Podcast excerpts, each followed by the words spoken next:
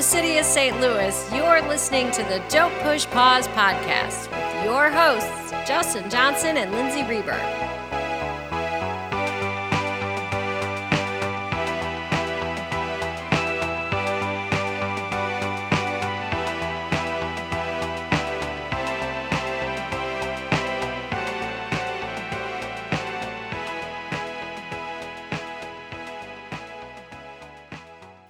Welcome to the podcast. Welcome back, everybody.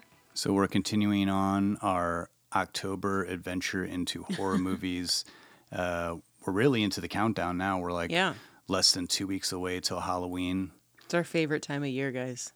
And we still have one more episode after this one for, for October, but uh, I'm really excited about this one. We're getting into slasher territory of 1981. It was a few years ago we dedicated an entire episode to slasher films. Uh, we pretty much covered like 40 years of slasher movies. It was crazy. and we compressed it all down into like a two and a half hour episode. So we've got uh, our work is a little bit easier for us tonight since we're specifically only dealing with 1981 and then specifically mainly talking about the slasher film uh, classic My Bloody Valentine.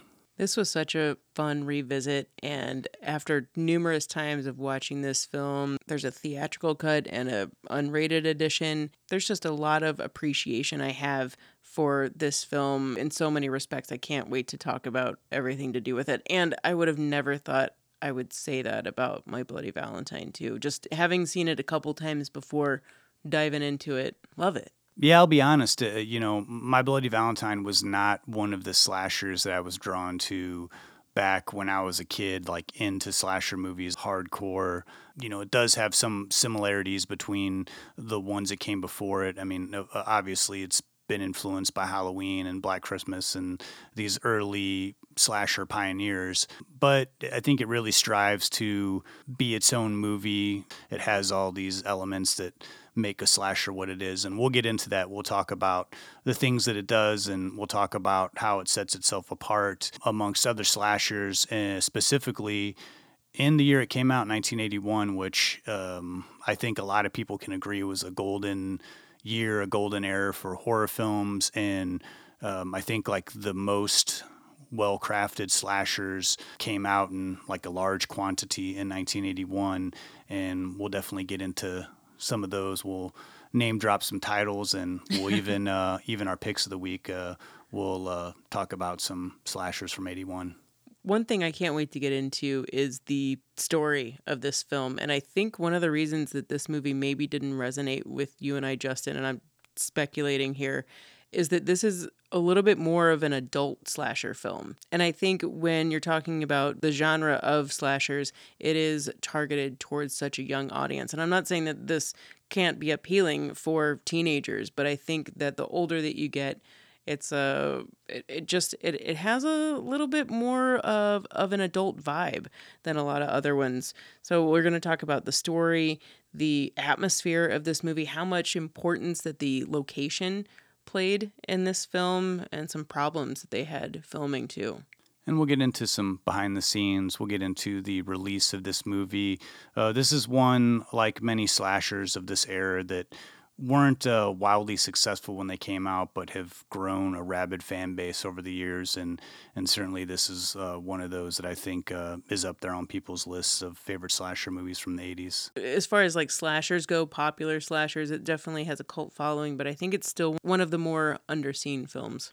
Yeah, I agree. I think we we've got this nice trio here. Um, our picks Yeah. of the week are both, I think, as well underseen slashers. Lindsay, you'll be doing 1981's "Happy Birthday to Me." Yep, I can't wait. And you're doing 1981's The Prowler. Yeah, Both great covers. yeah, yeah. Great. All The- three actually have you know, really all, great all three, covers. all three of these movies, I think I didn't see when I was a kid because the Yeah. box, the VHS box, scared me so Yeah. much. Very terrifying uh, cover art for these movies. Um, Effective. yeah, very effective. So we'll get into that, and as always, we'll get into our Murray moment. I'll be uh, curious how Lindsay uh, connects Bill Murray to My Bloody Valentine. It's always a struggle. Yeah, it's a challenge. Uh, It's a the- challenge today. I, I should say it's always a struggle for uh, Halloween editions. Yeah. The man's not really known for He's being known a for big Halloween horror guy. movies. Yeah. Um, but uh, before we get into our first clip from My Bloody Valentine, it's always strange too doing clips for slasher movies because it's like Yeah. there's the dialogue isn't usually the strong suit, but I just don't want a bunch of sounds of people screaming and sounds of throats getting slit. So This was one I had to turn down for the dogs a couple times. we'll have to figure something out for an interesting clip. But before we get to that, um, can you give us the brief lowdown, the story of My Bloody Valentine? What is this movie about? Your interpretation. Well, Valentine Bluffs is a small mining town where everyone knows each other's business, and after a long day down in the mines, the local pub turns into an all night social hour. And because of the town's namesake, Valentine's Day is one of the biggest events of the year. But you see, this close knit community hasn't been able to have a Valentine's dance for 20 years because they've been living with a dark past. For you see, all those years ago, there was a horrible incident. Two foremen failed to check the methane levels at the mine and instead left for the beloved Valentine's dance. Because of their irresponsibility, there was an explosion, trapping seven miners down below. Harry Warden was the only one to survive, but left insane from resorting to cannibalism to stay alive. The next Valentine's Day, he murdered the supervisors responsible for the disaster and warned the entire town never to have a Valentine's Day dance again, or else he would return and kill again.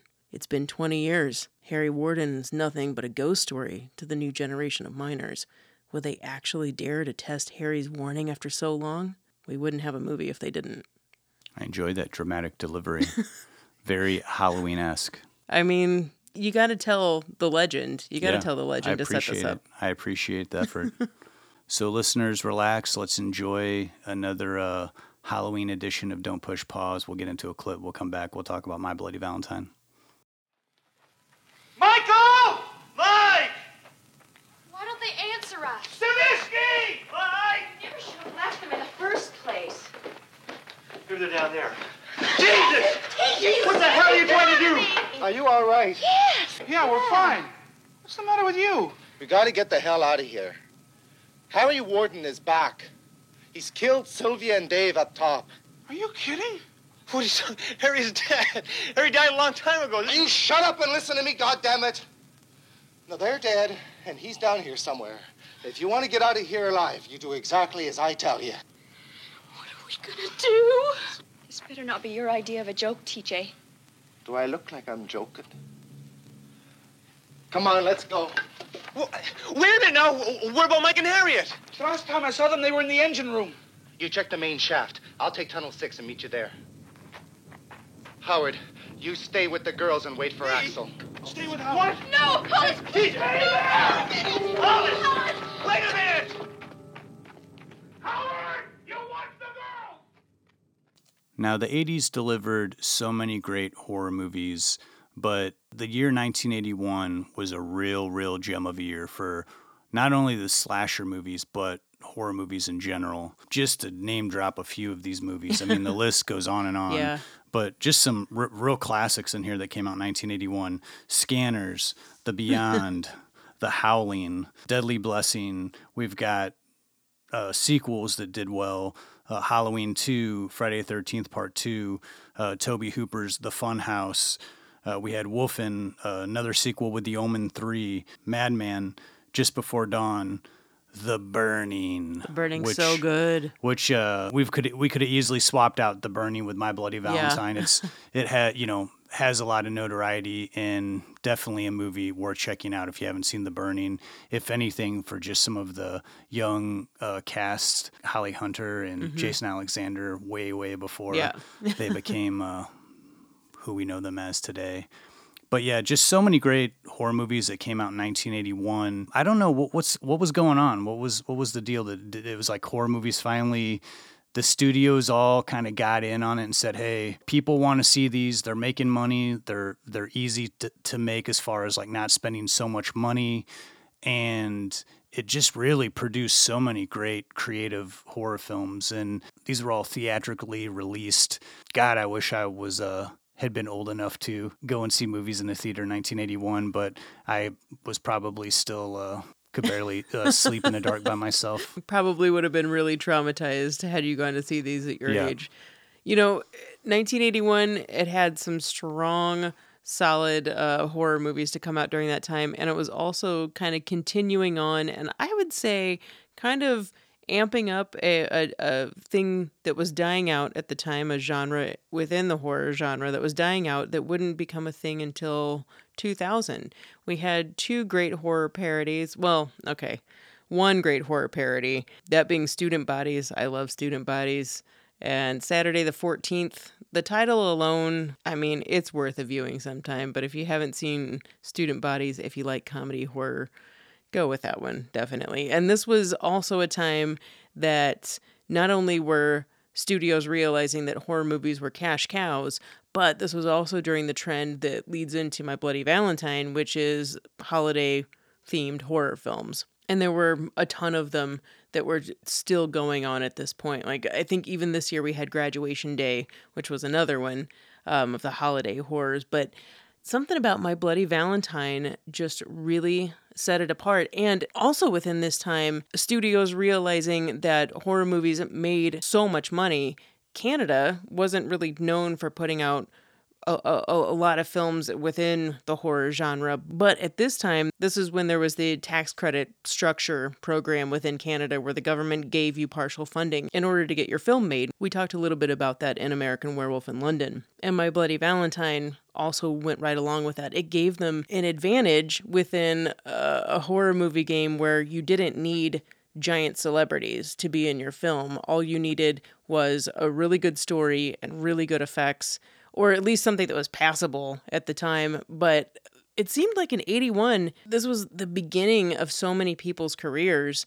And when, I mean, we talked about before Rick Baker in American Werewolf, this was, you know, just his beginning. And the, and the same could be said for this film too. But My Bloody Valentine just stands apart in amongst all of these films. There's a lot of great ones here, but the story in My Bloody Valentine, for me, is something very unique within the genre. I do think that My Bloody Valentine borrowed from a few other movies that that begin, you know gained popularity, like Oh, Friday the Thirteenth, obviously, Yeah. and, and Halloween, Texas Chainsaw Massacre. But yes, just right right out of the gate, saying, "Hey, let's have this whole thing take place in a mining town, Yeah. and have the characters instead of being."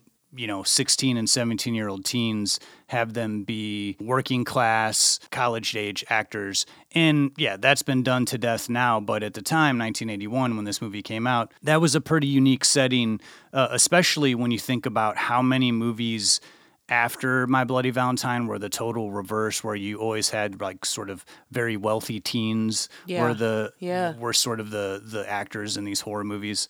You know, when you think of horror movies, you think of atmosphere. You know, how can we make this unique, creepy atmosphere in a mine? Just seems like a place where uh, it's dark, it's dank, it's super dangerous. That right away, without there even being any horror elements to the movie, um, already kicks it off. Is is having this unique atmospheric vibe, and then throw in a killer with a legend.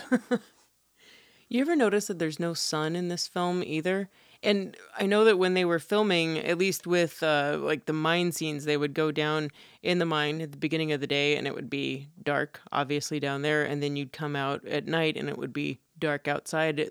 These actors were also living a life where they were just kind of experiencing darkness as well. And it adds to this oppressive feel. If anything, this movie feels to me like a really good cold night type of horror movie. It's a great October movie to watch. Yeah, this one really does uh, feel very Octoberish. You know, very overcast and, and cold. People are wearing coats. Yeah. it doesn't feel like Yeah. a, a summertime horror movie. This movie definitely didn't start this, but it was one of the first few to do it, and so many movies have copied it since. But having this opening where we get our first kill, there's like it sets Mm, up the stage, and you see someone get killed, and then we, you know, smash into the title card of the of the movie. Um, this one, I think, really has Yeah. one of the better versions of that, where we're introduced to two lovers that are are getting a little bit kinky with having. But uh, you think like is it two you don't immediately know it's a man and a woman. You assume that it's two guys walking down in like suits and then That's true. the unveiling, oh, it's like this hot woman in her just in her bra. No boobs. There's no boobs in this movie. And you're like, oh, well, this is gonna get sexy time down in the mines. Okay. It turns deadly. also setting up the the coal miner's outfit and the mask um, right away, giving you know sh- kind of showing the audience like here's what you're in store for. This is we're not we don't have to wait. You know, like in other movies where you know Jason didn't get his mask till Yeah. Friday Thirteenth Part Three. we get true. right away. We we get this, you know, kind of creepy outfit.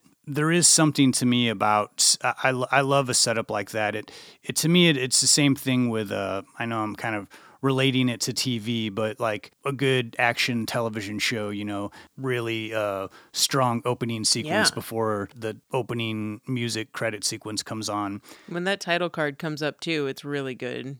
There's like a twinge of humor. Maybe it's just me, but there's a twinge of humor with that title card. It's animated. It's like there's a drop of blood coming out from the two hearts that make up the word bloody. There's just something that's charming about it that's like a little tongue in cheek. And that the the woman who gets killed has this like sort of heart tattoo on her chest. Yeah, that's Um, what she gets stabbed yeah, through, of yeah. course.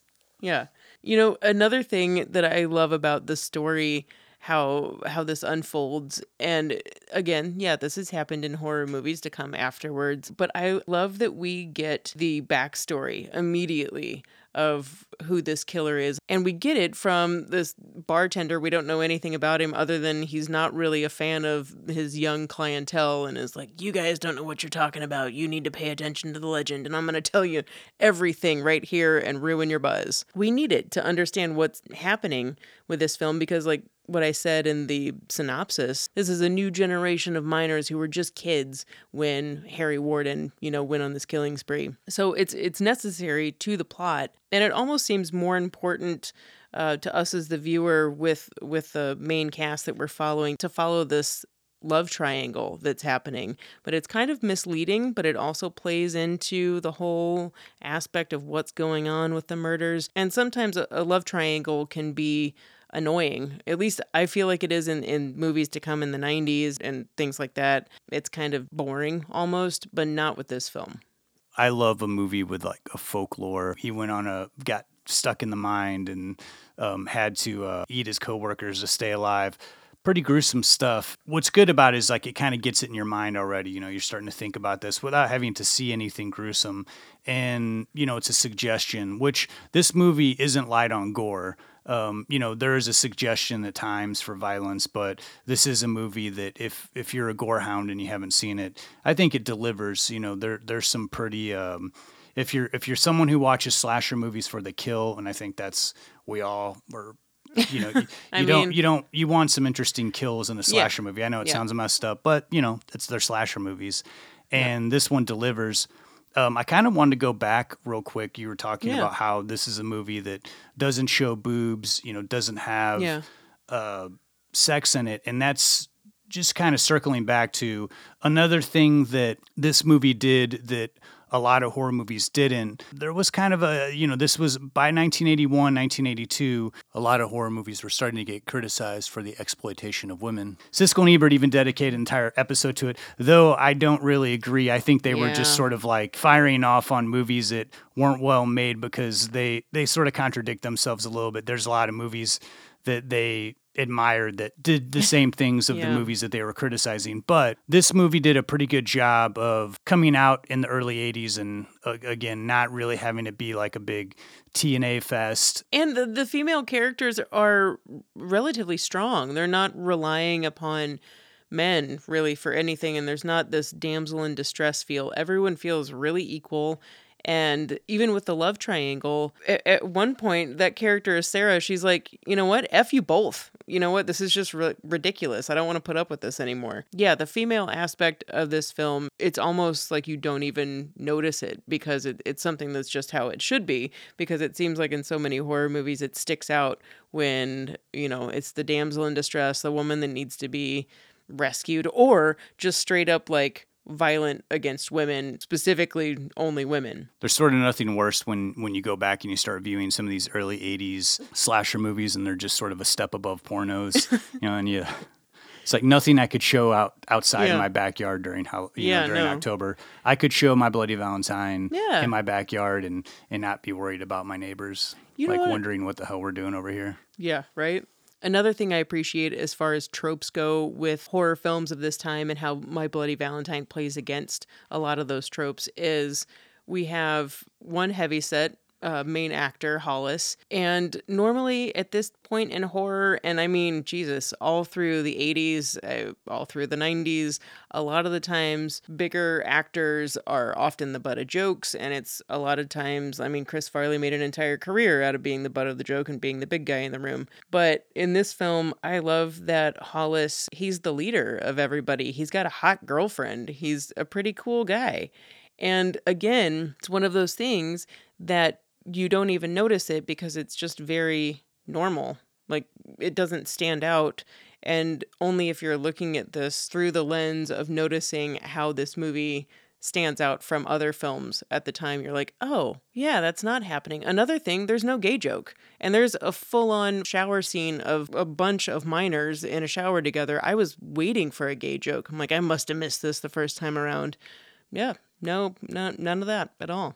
And there's also to the sort of old school thriller approach of kind of having there be a lot of red herrings. You know, I oh, mean, oh, yeah. we, we, have been told that there's a legend of Harry, and a lot of the townspeople, like the sheriff, do feel that it is Harry. He's come back and he's killing the teens. The movie also shifts in a way that kind of makes you eyeball certain people in the movie and it, it, can be cheesy at times but i do like I, I, I like a good red herring you know i like there being a little bit of mystery because it gives it it makes the ending a little bit more of a payoff, especially if you got to reveal who the killer is. I love the Friday Thirteenth movies, but the reason why they become just such slash fests and some of the movies aren't as good as others is because there's nothing else to learn. You know who this person is, people know who this person is, and they're just going around killing people, and that can get boring. And you know, I do love a movie that has lets there be a little bit of a mythos about the character, yeah. and you know, and if it is just some random person killing I want to see who they are at the end and I want to find out why. I want a motive.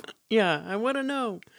With the foreshadowing, if it's done properly, I you can throw it in as many times as you want. You know, whether it's the character of Sylvia being picked up by her head by her boyfriend and, you know, they kiss, that's how he kisses her. That's also how she dies later in the movie. Or the character of Patty describing her Valentine's Day dress to Sarah and she's like, cut down to here, slit up there. I might not get out alive. Like, it's hilarious. It's so funny.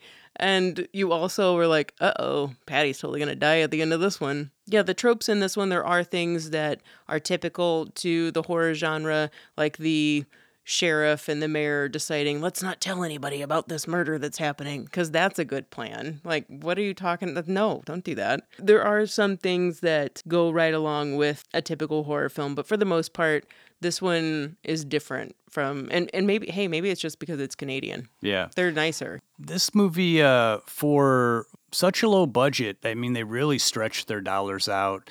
Um, probably a lot thanks to the Canadian government uh, what a country, universal health care, and they fund uh, horror movies. I mean, what's going on over there? Got their priorities straight.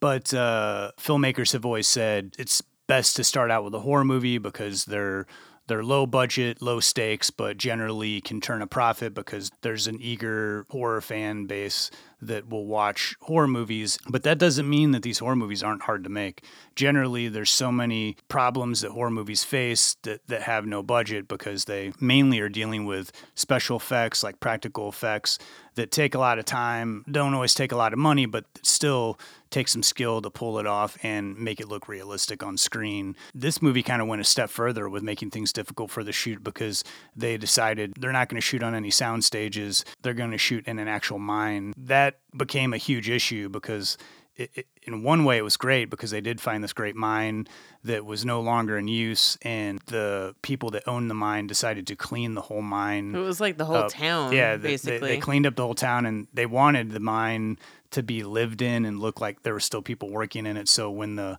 production crew showed up and went down there, they were pretty shocked to see how uh, clean everything looked. They actually someone and the crew. Uh, I think the director said it, it looked like Disney World. It was so clean and nice, and so they had to then go in and dirty it all up to make it look like a a functioning mine that had been around for many many years. Which is just going to add more to the budget. When George Mihalka, you know, scouted out this location, it was perfect. I can't imagine getting there and being like, "What the f happened to this? This is uh, we I don't even know. Now we got to make it look dirty again.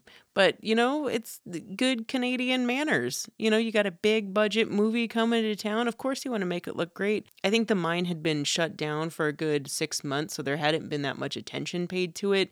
And they were considering turning it into a museum. So I could imagine the townsfolk just being like, well, hey, we needed to clean it up anyway. But that's not going to be what this film needs. Now, once they uh, got over the issue of the mine being too clean, they dirtied up and got ready for production. That was really just the beginning of their problems because one thing you need to make a movie is light, and it's pitch black in a mine. And there's also not a lot of available electricity. So you're having to bring all this gear, all this equipment down underground in a very unstable, unsafe environment. Like, for instance, the coal residual from the mines, even though it was closed six months prior, it wasn't insulated and there was still a methane buildup, which is something that miners had to deal with when it was a, an active mine, but it happened fairly regularly like on cloudy days when there's low barometric pressure, this is when, you know, the air is heavy. The methane that's emitted from the mine just doesn't have anywhere to escape. So it creates this buildup. And this is bad. You, as a person, cannot be down there. It's not good for the equipment. And Mihalka said that this happened at least six times while they were filming. Now, going hand in hand with that, now you can imagine if there's a methane buildup, obviously it's not good for humans to be down there, but this is also not good for lighting equipment. And when you're down in the pitch dark, you need lights in order to make a movie. And not just any lights, this is a camera that uses light to capture an image, so it's different than just using our eyes. So just think about that like any spark from a light, from something being plugged in, any spark could cause an explosion. Like, no joke. And an explosion, that's, I mean, that's the whole premise for how this legend of this movie happened. There was an explosion, right? So obviously, this is very bad. And when doing research, Mihalka and the crew realized that they couldn't use anything over 25 watt bulbs. And this is very dim. I mean, a 25 watt bulb is dim for a normal room in your house. So there was a mass scramble, right? You can only use 25 watt bulbs, and there's only so many that you can really use, you know, when you're lighting a film. So Mihalka thought, okay, let's use let's find the fastest lenses in order to capture the most amount of light. And using the fastest lenses also meant that you added more expenses to your budget. Okay, there's that, but it still wasn't good enough. So they went for the fastest film stock possible, and that wasn't good enough. So they had the fastest, fastest of everything possible. The only thing left to do was um, a lab process, and they had to figure out how to. Uh, it's just called like pushing. Like you film for that day, and then you take those dailies and you send it off to the lab to have this process done. And at this time, in 1980, 81, there was only one lab in North America that would do this, and it was called Chemtone, and it was in New York. So you have the addition of sending it off to a lab and then the actual processing at the lab. I mean, just to film in the mines, this added so much more expenses than they had even planned on. And I'm imagining very terrifying too, because this is back before you had monitors that you could see yeah, you know, you, you don't you couldn't really see what you were shooting, and also too not not knowing you know if the film comes back, even with the lab pushing the exposure. Are you still going to have a bright enough image that you can tell what the hell's going on? I don't feel like there's any shots in the movie that you can't see what's happening because it's so dark. Yeah. Whereas other horror movies, especially nighttime exterior shots, where movies have been shot in the woods and stuff and they had little lighting, there's times where you almost can't tell. You're just seeing like silhouettes of things. And from what I read up on this, that once they received those dailies back from the lab, I mean, this was a super stressful time uh, just waiting for that after the processing. But after they got a few back, they started trusting the process and were like, okay, this looks as good as it's going to look, and just kept shooting like they did, and it ended up working out really well. Well, let's uh, let's stop there. We'll um, go to another clip from My Bloody Valentine we get back, we'll talk about the origins of the movie, the release, the reception, and the remake.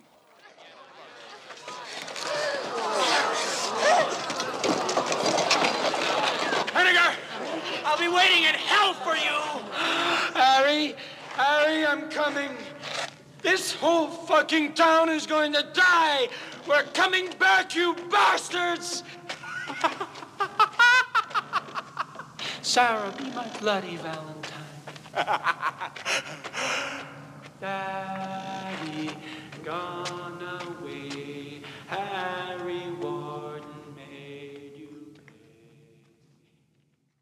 Now, let's dip back into the infancy of My Bloody Valentine real quick here. This movie, uh, like many horror movies around this time, started with, like we said in the beginning, this idea of, you know, you can make a movie on low budget, there's an audience for it. Generally, they can make their money back, if not make some profit. After Halloween became a big success, Sean S. Cunningham had the brilliant idea to say, hey, let's take uh, the title Friday the 13th, the spooky, superstitious holiday, and let's make a movie with just that title. And that movie made a gang of money. And so after those two movies came out, Halloween and Friday the 13th, it was like, what holiday can we exploit, you know, whether it be Easter or Thanksgiving or whatever. And so Valentine's Day became ripe for the picking. I'm glad that they didn't just go for Valentine's Day. Yeah. You know, Yeah, My. Bloody Valentine is a pretty kick ass title. So much so that even uh,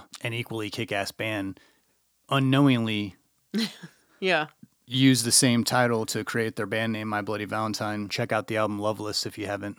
As the leader of that band has said, he had no idea that there was a movie by the same title as My Bloody Valentine. I can't help but think that the band played some part in the resurgence of interest in My Bloody Valentine, the the movie. It just, I, I mean, you're searching around, you're gonna come across those two things. I I know that I have. So let's get into a little bit of how the story of My Bloody Valentine came about. So, director George Mihalka was contractually obligated to Cinepix and My Bloody Valentine producer John Dunning to create two films, but the first one uh, fell through. He never said what that first film was or if that ever came to fruition. Um, but the second was My Bloody Valentine, but it wasn't called that at the time. It was initially called The Secret and written by Stephen Miller. Mihalka got a one sheet synopsis of this film, and, and Mihalka said to Dunning, you know, this sounds all fine and good, but I've never directed a horror movie before. Do you have faith in me that I can do this? And Dunning said, you know, you hadn't directed a comedy before you did Pickup Summer, and that turned out okay. So, yeah, I've totally got faith in you.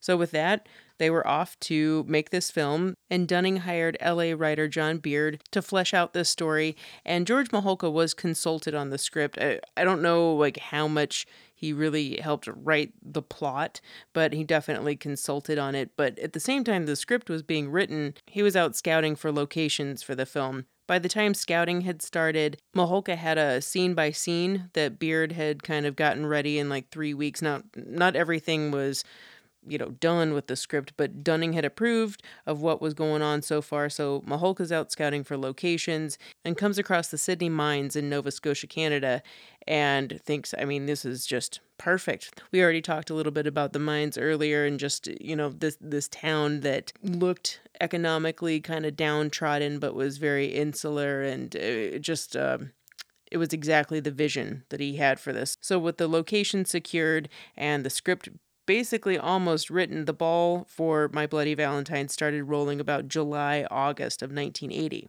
Now, about this time, Mihalka's, you know, thinking, cool, we got this. I feel pretty relaxed. I'm ready to go. But right about that time was when producer John Dunning said, oh, and by the way, you're going to need to have this film done by January 23rd because we got to have prints ready. We got to have everything done for marketing in order to get this film out for a Valentine's release.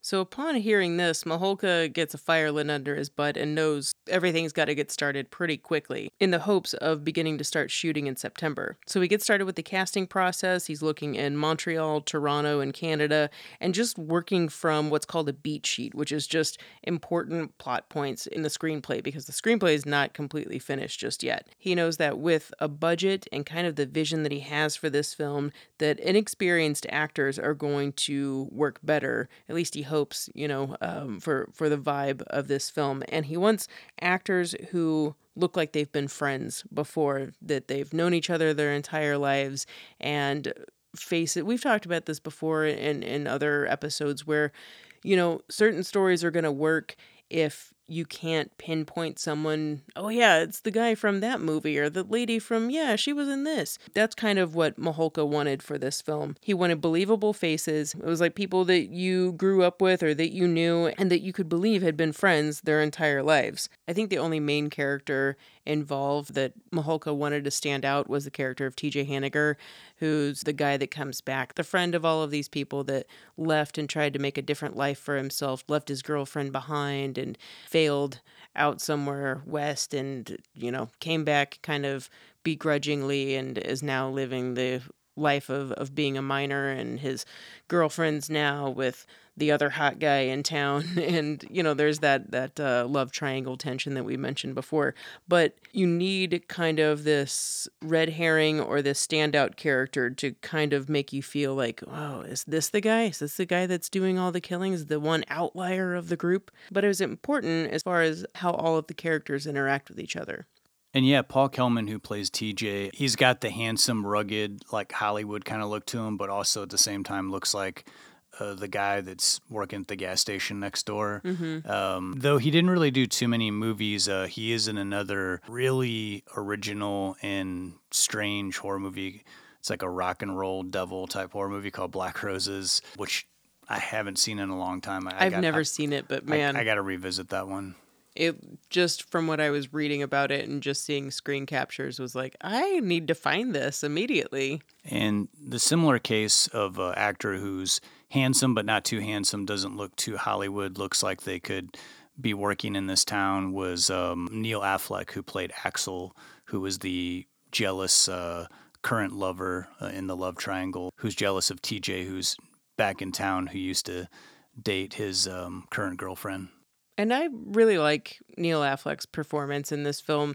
There's some points when I feel like it's a little over dramatic or overacting, but upon a couple rewatches, because Axel and TJ are the supposed maybe this guy is the killer, maybe he's not, I don't know. Upon a few rewatches, I'm like, you know what? It kind of makes sense that Axel is acting the way he is when he like enters a room and he's like, Harry Warden's back, everyone's dying, everyone needs to leave, you're all gonna be murdered. Like he enters and says that. I feel like it's a little crazy at the time, but honestly, when all of your friends are being murdered, you know, I think I might act like that Yeah. a little bit too.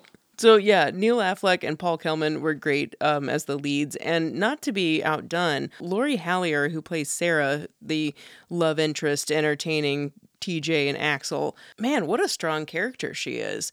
And Mihalka purposefully wanted a female lead who was kind of towards the end of the film kind of turns into a little bit of an action hero and which is awesome and not something that was super common becoming a little bit more popular in that final girl feel um, of early 80s horror films. But man she really takes the reins at the end of this film and all throughout doesn't really put up with being treated like property. Um, you know the guys can treat her like that, but she can also say F you to both of them at the same time. So she's wonderful in this and certainly went on to have a career after this. My Bloody Valentine, for a lot of these actors, this was their first film, and Lori Hallier was one of those people. Uh, Cynthia Dale, who plays Patty, man, every time I always think Patty's going to make it out of this one. And when she bites it, she's the final kill at the end of the movie. I, it, it's never not shocking. I know that it's coming. But um, Patty is another favorite in this for me, and this was a giant move in her career as well. Now, Don Francks, who is the the chief, the the main policeman who we follow in this film, he was the actor out of everyone who was known and had had a career before this film, and was kind of like the name that could be used to sell this film, and certainly does a wonderful job in this movie. I loved learning that his hair is a wig, and underneath that wig is a very long ponytail because he's proud of his heritage and good for him that he never cut that thing off. Like, that's amazing, but I would have never guessed that that was a wig ever. I don't know. Justin, you? I did not know that. It is a, an amazing wig. And that's what he told George Mihalka when they met for the first time. And Mihalka saw his hair and he was like, I don't think this is going to work. And he's like, don't worry. I got the best wigs in the business. He wasn't lying. So, man, this is such an ensemble film. Um, two other standouts for me are Keith Knight, who plays Hollis, and Alf Humphreys, Howard, the the cut up of the group. Um, Hollis is the leader I already mentioned before. He's the the leader of everybody, and and Howard, man, his corny jokes work in this film. He's the bit of comedy relief that we have, and I know him from countless TV shows in the '80s and '90s. Alf Humphreys, wonderful actor, appeared in X Files a few times. I always got to slip it in there somehow. Um, and Keith Knight, who his face I am very familiar with from Meatballs, and certainly went on to many films after those too. You've also got Thomas Kovacs, who played Mike, Helene Udy, Sylvia. Oh, Sylvia, your death, sweetie. It is really good in the unrated edition. You got cheated in that theatrical edition. And Mabel, poor Mabel, what a great death, too. But Mabel, what a sweetheart. In love with the chief. You didn't make it very long, but man, you were great in this film. You know, we've spent so much time talking about the killer in this film. One might think that maybe it was Neil Affleck or Paul Kelman playing the miner that's killing everybody. But it's not, folks. It was an actor named Peter Cowper, and this was actually his only film. I thought you did a pretty good job. Man, he's got that Michael Myers vibe Yeah. that's just unstoppable. Sort of like very looming and just hanging there and like, very- what is he, nine good- feet good- tall? Yeah, and good movements. yeah, just his presence in this film is. Um, I don't want to run across him in an alley, let alone a mine where I can't escape from. But this cast for a, a, a group of relative unknowns really make everything in the My Bloody Valentine universe feel completely real. And it was a bit of a mystery for a while to the cast uh, who the killer was. I don't think they got to meet the actual uh, actor that played Harry, the the killer. It's crazy. They didn't get the last three pages of the script and supposedly didn't know um, until they were actually filming tho- those last scenes. I think Paul Kelman and Neil Affleck had an idea, but I don't know. Every actor that's been interviewed, everyone said, nope, none of us knew.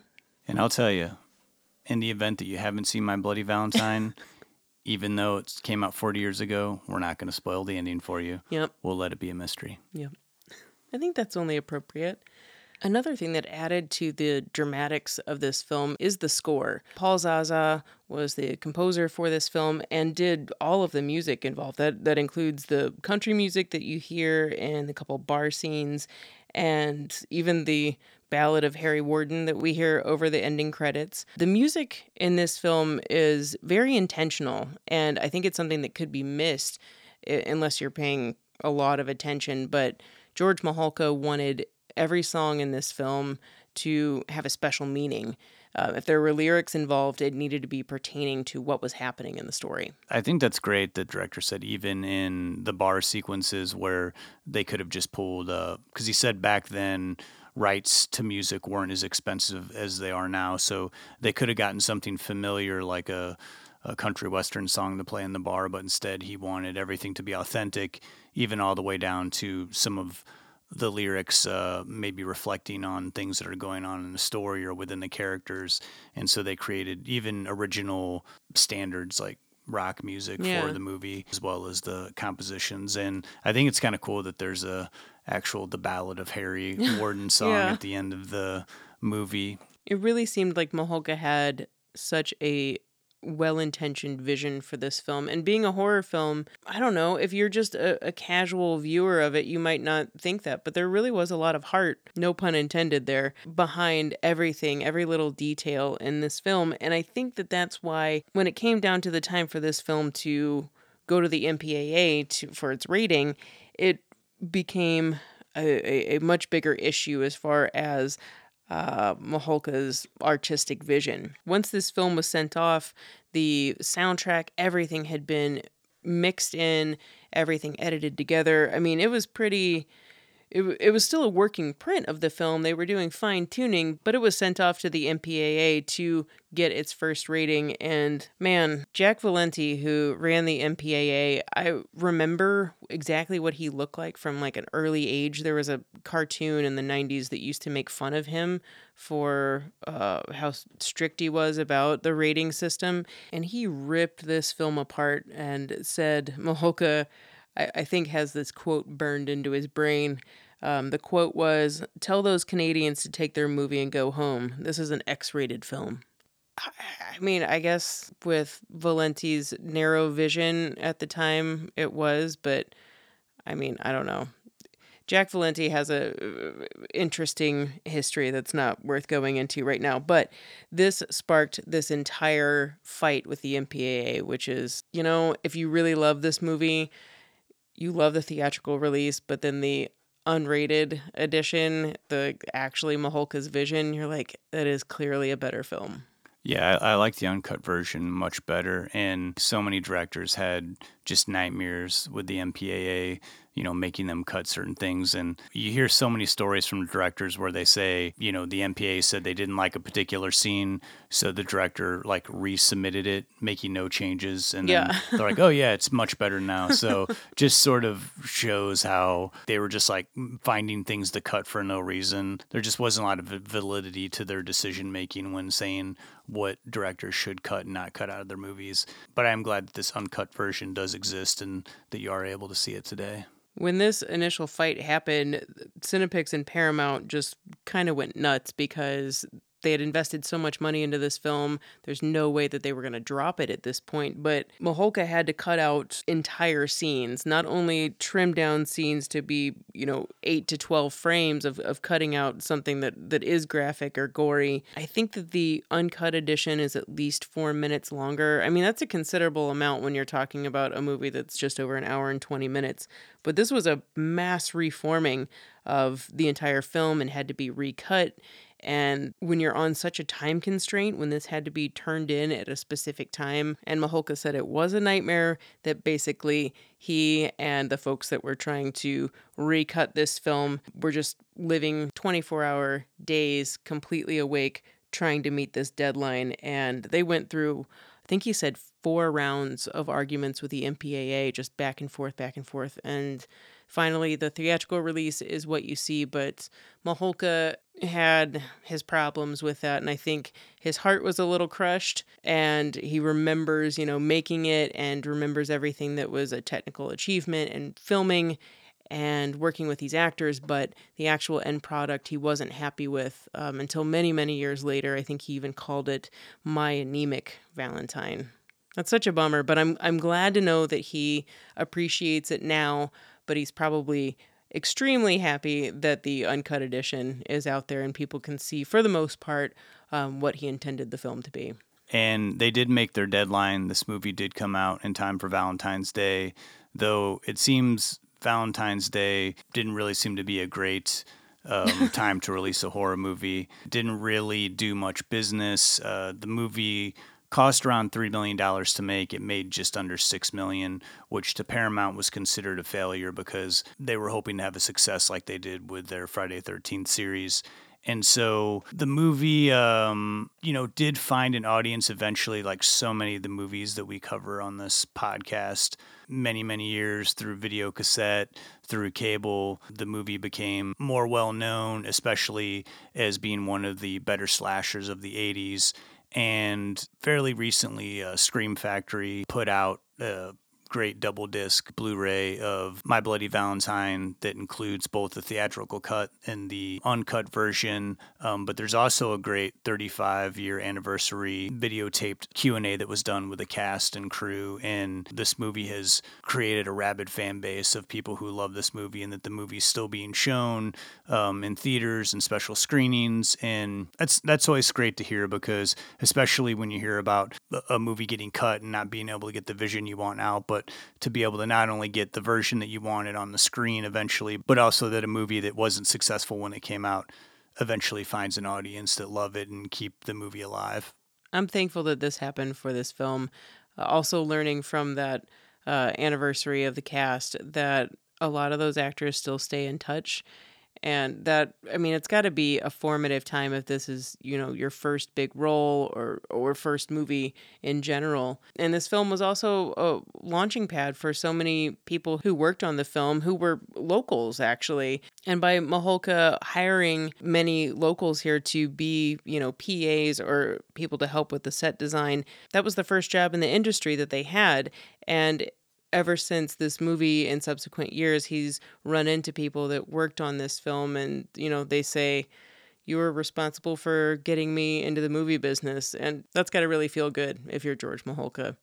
Now, after the 2000s, uh, Lionsgate Films did eventually buy the rights up to My Bloody Valentine and immediately decided, you know what we need to do? We need to make a remake. This is when there was a big boom for horror remakes of movies that came out in the 70s and 80s. So it just seemed like a no brainer to remake this movie. Lindsay, you and I sat down together and we watched uh, My Bloody Valentine, the remake that came out in 2009. Not only did we watch the remake, but we also watched it in 3D, which when it came out in theaters, um, it, it was released in, in 3D. And I got to say, you know, I had seen the movie when it came out. Mm-hmm. I retained almost nothing of the movie. I couldn't remember any of it. It was just like watching the movie Yeah. for the first time again, same which doesn't here. say uh, a lot of great things about a movie that I remembered almost nothing. But I didn't hate the movie. I did find it to be fairly enjoyable, but at the at the same time, I understood why eh, when we when we finished it up why it was kind of forgettable because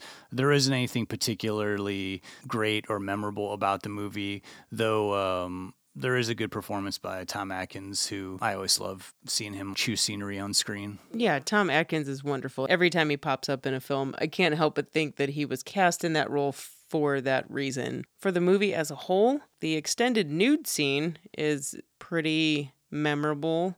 It's probably the most memorable thing about that film. I've never seen something like that on screen before. And like you, I'd seen this movie before, but I didn't even remember that. I don't know why, but I will never forget that It was scene. like a, uh 360 of the original for nudity. They're like, hey, they they showed no nudity in the uh, original. What we're gonna do is we're gonna have like a five minute scene where a naked woman is battling somebody. I mean, you know, I'll give it for originality.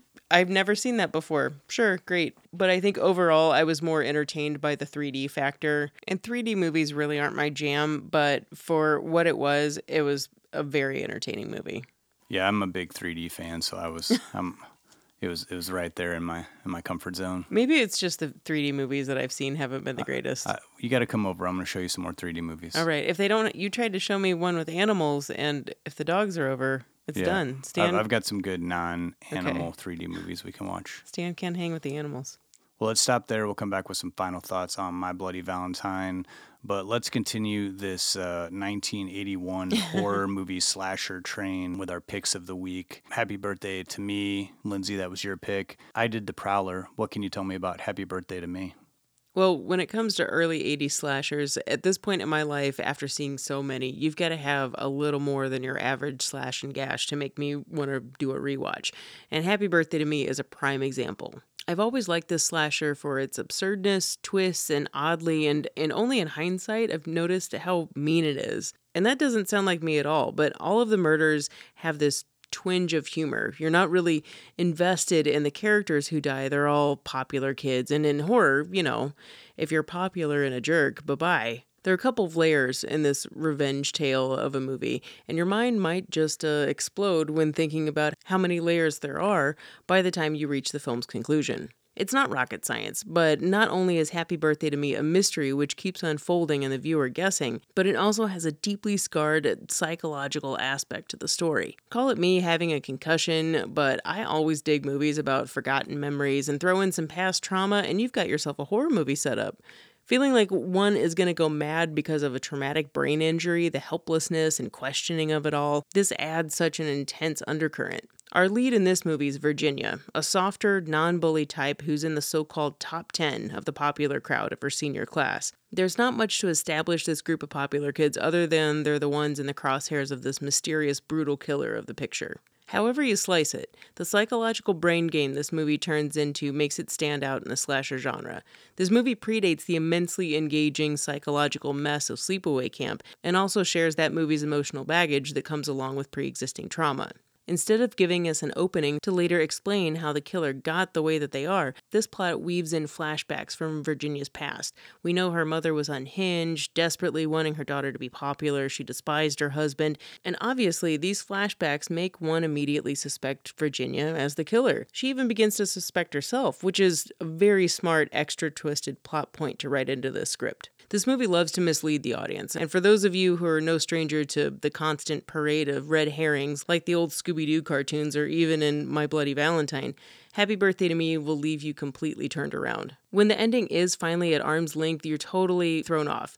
By today's standards, this film's conclusion has happened countless times in subsequent slashers. But in 1981, I could see the end of this film being polarizing. One could totally be surprised or leave you scratching your head.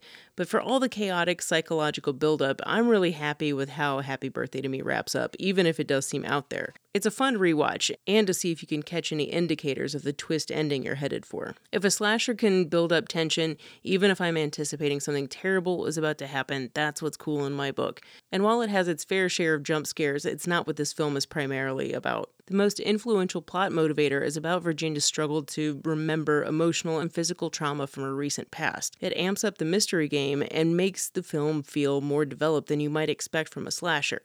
However, you feel about this movie, it deserves a lot of credit for trying a little harder. Kind of similar to how My Bloody Valentine tried harder as well, and it should come as no surprise that this Canadian slasher was also produced by John Dunning and Andre Link, who did My Bloody Valentine, as well as sharing an uncredited screenwriting role for John Beard. Happy Birthday to Me was certainly part of the massive holiday explosion of horror films that we talked about in discussion one birthdays being the most universally relatable of them all. And while it could be chalked up to yet another entry in holiday horror, it's worth mentioning that Happy Birthday to Me was written and in pre production before Friday the 13th or Prom Night were even released, leading one to think that maybe Halloween had more of an influence over this one.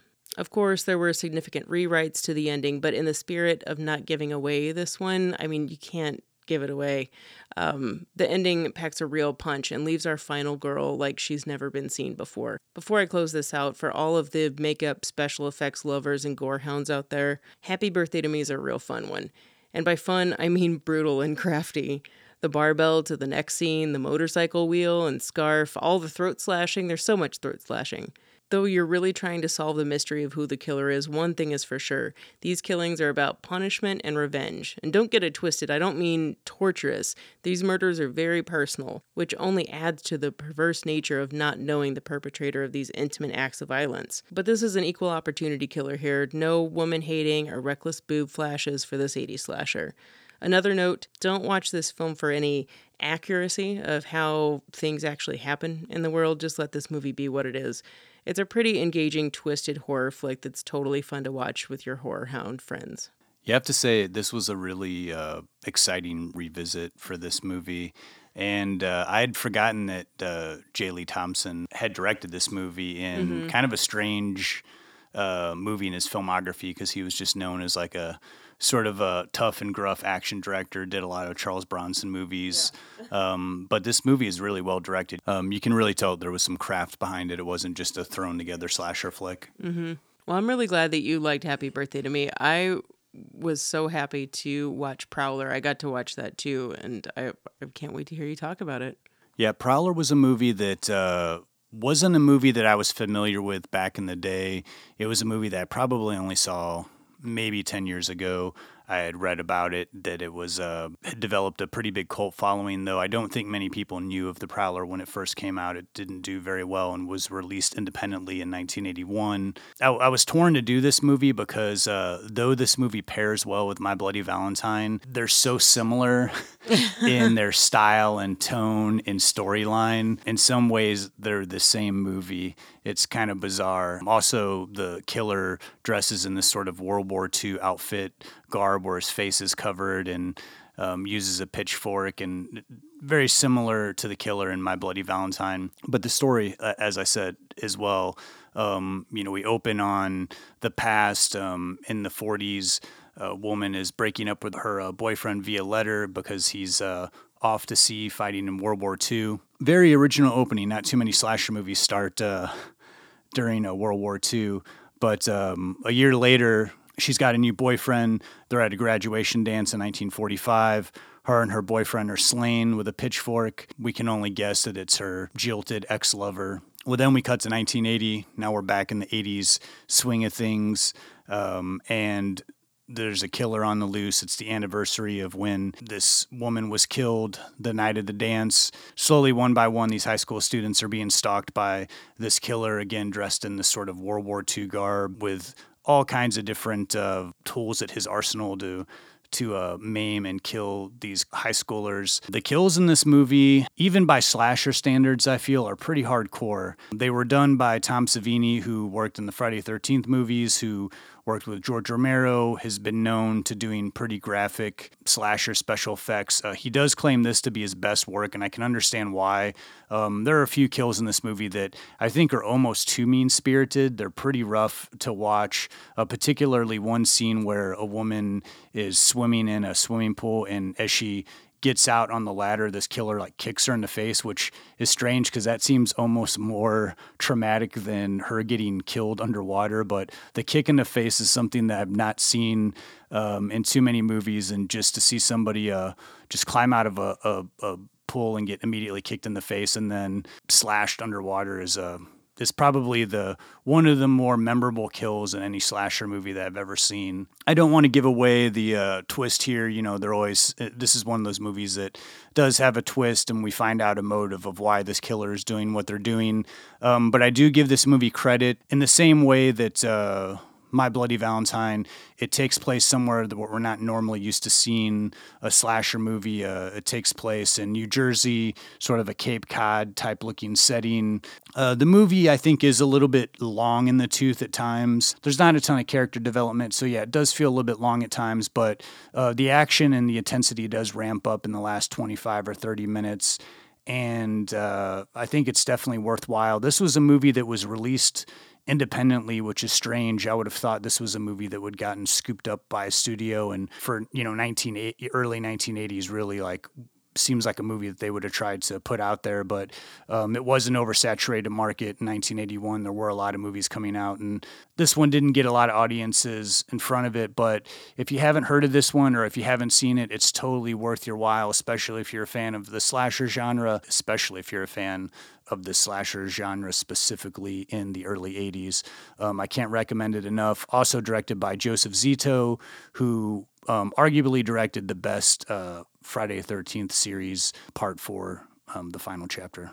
I really enjoyed this movie. I hadn't seen it before. It gave me a lot of the same feelings that My Bloody Valentine did as far as kills go. That I was disturbed and very impressed with how well done they were for 1981. That just that they looked so real and believable and yeah, just plausible that they could happen that way. Specifically, the one that has stuck with me has been the the pitchfork in the shower. I want someone to explain to me how that one was done because it I she's moving on it. I just it looks I don't get it. Some pretty realistic effects. Yeah, no wonder coming from Tom Savini. But yeah, yeah thanks for telling me about this one. Oh yeah, well those are our picks of the week. Happy birthday to me and the Prowler. We'll keep on going here. Here's your Murray moment.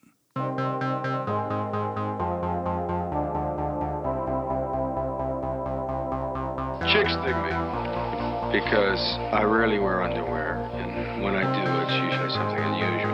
I think I need a root canal. I'm sure I need a long, slow root canal. You're gonna come and shake my monkey tree again? Oh, what does that old queen know? She didn't even show. Hmm, hey, this is so scrumptious. Is this hand shut? The flowing robes, the grace, all striking. That was fun.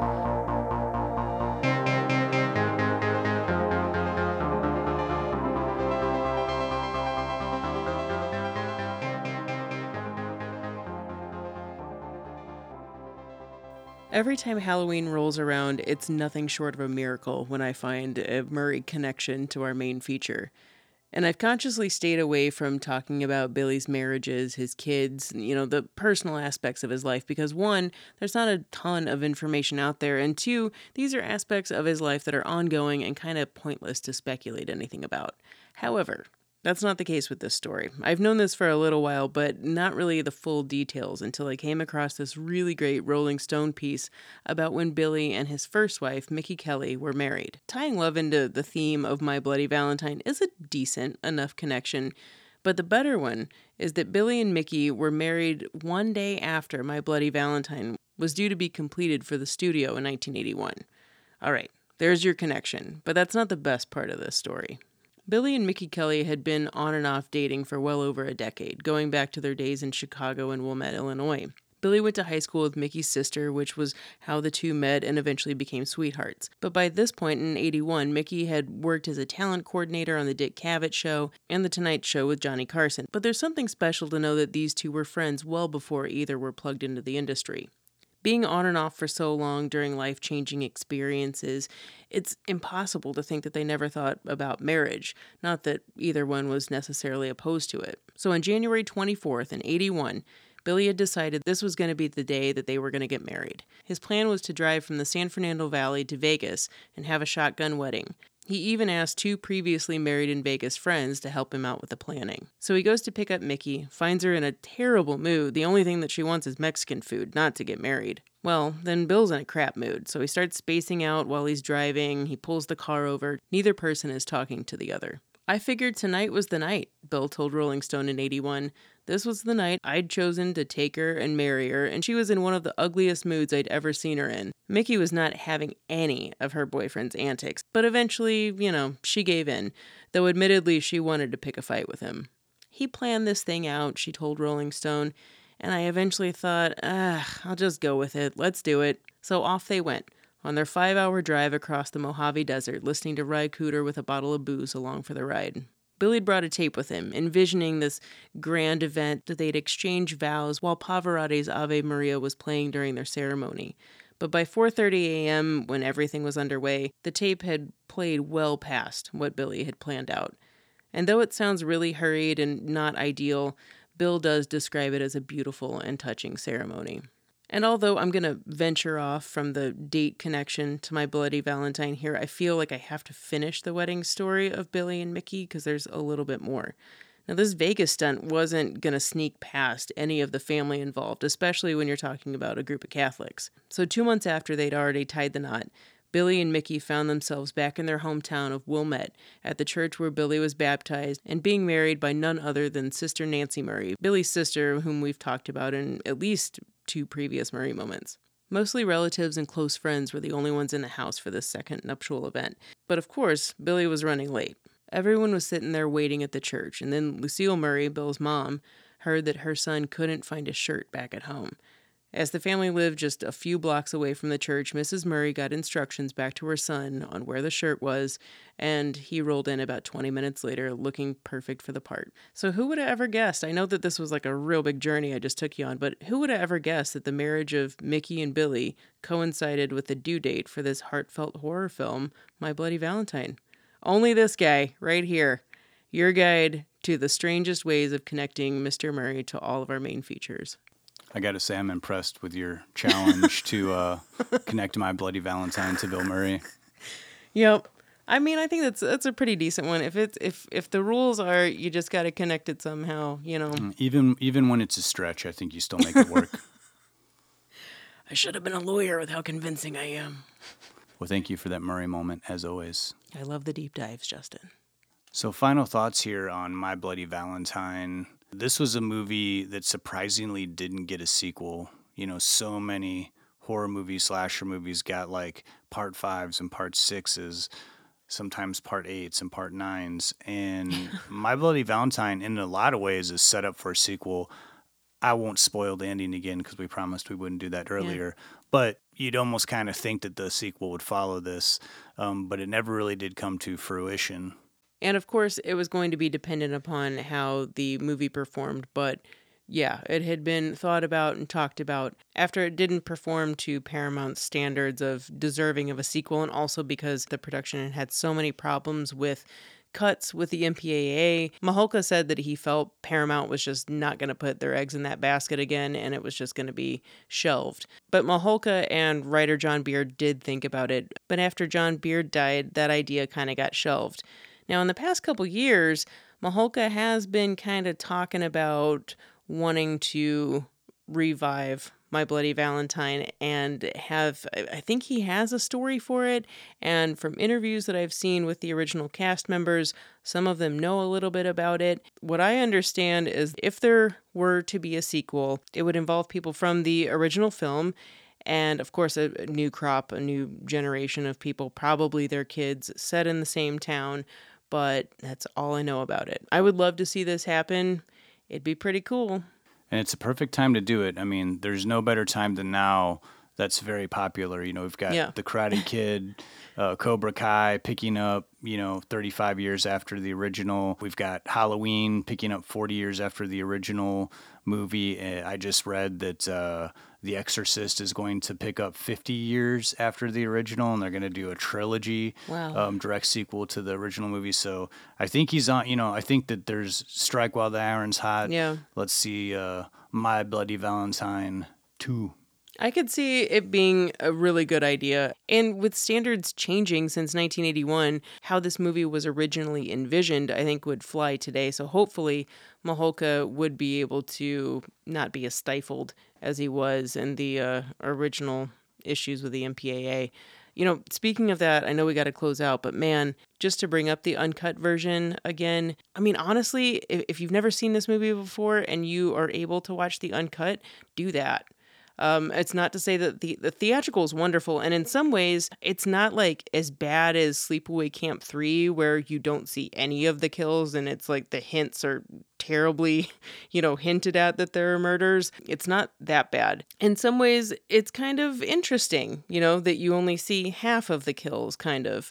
But if you're really going for it, watch the uncut edition. I mean, just extended scenes of that poor Dave that gets his face boiled in the hot dog water, Patty's death, you get a little bit more with that. I mean, poor Mabel in the dryer. You get more of Mabel in the dryer. And that one's easily one of the best. Yeah, the uncut does the uh, special effects justice. So I agree with you. I would definitely go for the uncut version if you have that option. God, even the, the pickaxe through the chin that comes out the eye, I don't get it. How did that even happen? I wish that I was a special effects person because it's nothing short of uh, just a m- masterpiece of, of artwork to watch some of these effects happen. Well, we hope you've enjoyed our episode on My Bloody Valentine. We have one more, our big grand finale, one of the best horror films of all time, and that's Sam Raimi's Evil Dead. That'll be coming up in just one short week as we celebrate Halloween with you guys. So thanks so much. Please stick around for that. If you haven't already, please do follow us on social media. We're on Facebook, we're on Twitter, we're on Instagram, we have a YouTube channel. All that's under our name at Don't Push Pause Podcast. If you like to check out old episodes or buy anything from us, uh, we have a store and a website, don'tpushpausepodcast.com. All kinds of goodies on there, especially if you're looking to buy something for horror fans. We have tons of VHS horror movie boxes that are really cool, keepsake boxes. Check them out on our store. If you want to reach us for any reason at all, you can always get a hold of us at don'tpushpausepodcast at gmail.com. Until next time, I'm Justin Johnson. And I'm Lindsay Reber. Thanks so much for listening. Thanks, guys.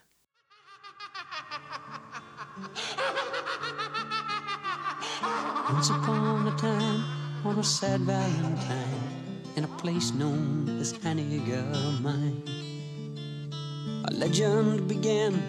Every woman and man would always remember the time, and those who remained were never the same. You could see the fear in their eyes. Once every year, as the 14th draws near, there's a hush all over the town. Or the legend they say on a Valentine's Day is a curse that'll live on and on. And no one will know as the years come and go of the horror from long time ago.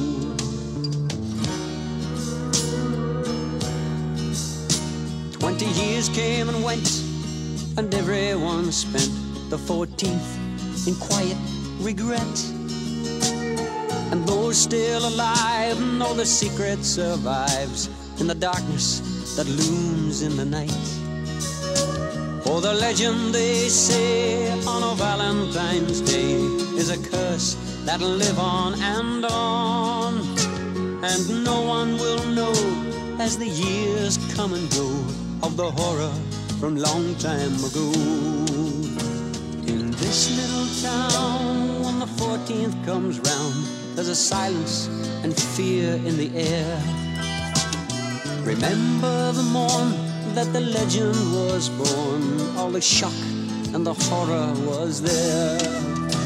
Oh, the legend they say on a Valentine's Day is a curse that'll live on and on, as the years come and go of the horror from long time ago. And no one will know as the years come and go of the horror from long time ago.